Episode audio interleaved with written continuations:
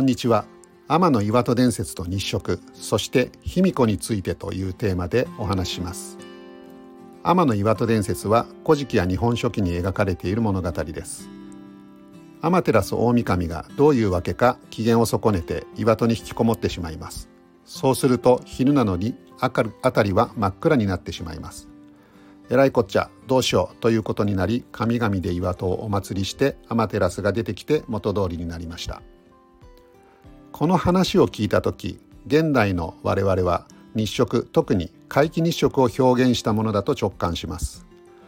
実際日食が天体現象として常識になった江戸時代から人々はこの日食をこの伝説を日食と関連づけて考えていたようです。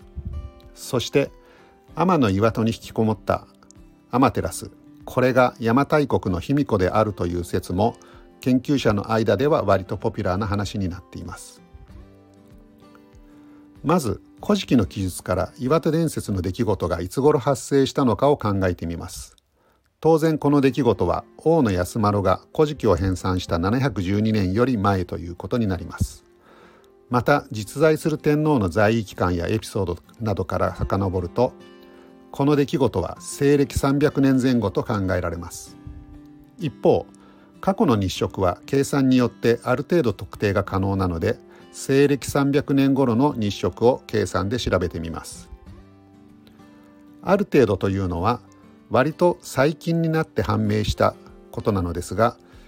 地球の自転速度が古事記の時代と現代では結構違うということが分かってきてます。今の我々が持っている情報では計算に誤差が含まれます。自転速度の変化についてはまた別の機会にお話ししたいと思います。では誤差を含みながらの計算ではありますが西暦300年前後に西日本エリアで起きたメジャーな日食をリストアップするとこのようになります。西暦158年7月13日おそらくこの日食は西日本の広いエリア近畿地方や九州の北の方で皆既日食が起きたというふうに考えられています。西暦247年3月24日この日食は夕方に起こります。おそらく70%程度太陽が欠けた状態で地平線の向こうに沈んでいったというふうに考えられています。西暦248年9月5日。この年は中国の歴史書「五漢書東遺伝」で卑弥呼が死んだ年というふうに記載されています。皆既日食かおそらく90%以上の大きな日食が起きたというふうに考えられています。西暦273年5月4日。これも西日本や、えー、日本海側山陰地方や北陸で皆既日食が起きたというふうに考えられています。おそらくといった部分については今後数年で詳細な分析が行われ正確な状況が分かってくるのではないかと思います。ここでリストアップした日食4件のうち皆さん真っ先に目につくのは西暦248年卑弥呼が死んだ年の日食だと思います。この248年日食はとても有名で日食イコール岩戸伝説すなわちアマテラスイコール卑弥呼の可能性が高いと指摘されているのはこの日食です。248年日食は邪馬台国があったとされる西日本エリアで皆既日食だと信じられているのも、えー、有力な根拠の一つです。ところが最近の研究で248年日食は皆既日食ではなく90%程度の部分日食だったと指摘されています。そして90%程度の部分日食であれば暗くなることもなくこの日食はアマテラスや卑弥呼と直接関係のない偶然同じタイミングで起きた出来事だったというふうに言われる意見も多くなってきています。果たしてそうでしょうか？僕は東京サイエンスラボはこの4件の日食を一つのシリーズとして以下のような流れの中で卑弥呼とアマテラスの伝説が成立したと考えています。まずは西暦158年の皆既日食。これを見た古代日本人はびっくり仰天したと思います。生活の基本である太陽神ともいえる存在が突然崩壊したのですからその恐怖たるや想像を絶するものがあります。もしかしたらその年が凶作であったり大きな自然災害が起こったりして何かのたたりとして考えられたかもしれません。そしてこうした異常事態が二度と起こらないように太陽の守り役日の御子を設置したのだと思います。その後数十年間は2世3世と代替わりしながらも日の御子の霊力で安泰な日々が続きました。しかし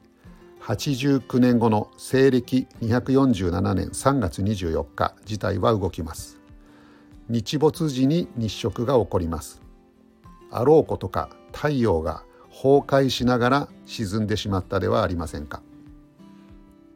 その夜人々は不安いっぱいの夜を長い夜を過ごすことになります。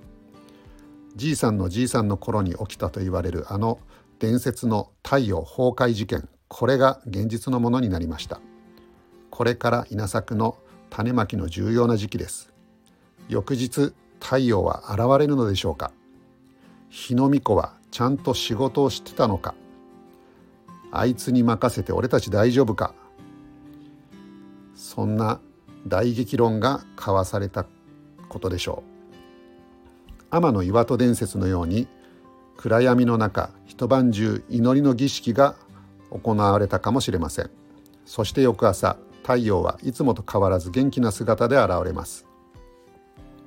人々は心の底から安心したと思います。しかし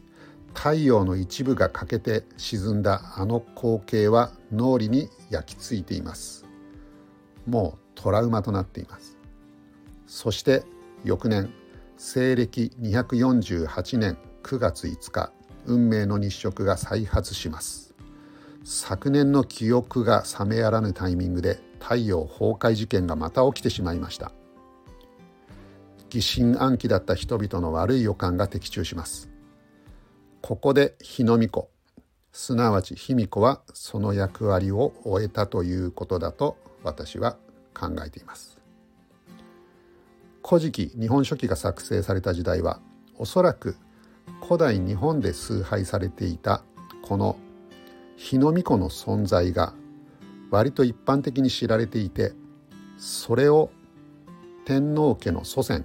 アマテラスに結びつけることによって権威づけを行ったのだと私は考えています。卑弥呼が248年247年もそうですけど、えー、日食が起こりしくじったことについては記述をあえてしませんでした後世に伝えることはわざとしなかったんですねそんなことを書いても天皇家の祖先アマテラスにとって何の得にもなりません。しかし歴史というのは皮肉なもので当時の王の安丸たちが全く想像できなかったことですが海外の書物中国の五漢書東遺伝に西暦248年の出来事がしっかり記録されていました。そして科学が科学が進み当時の太陽崩壊事件の全貌が我々も見えてくるようになってきました。このように天の岩戸伝説のきっかけとなった日食を一つに絞るのではなく一連の日食をシリーズものとして捉えると邪馬台国卑弥呼の成立と終焉の過程が無理なく説明できると私は考えています。さらにこの考えを進めると割と簡単に邪馬台国の場所も説明することが可能です。それはまた別の機会にお話ししたいと思います。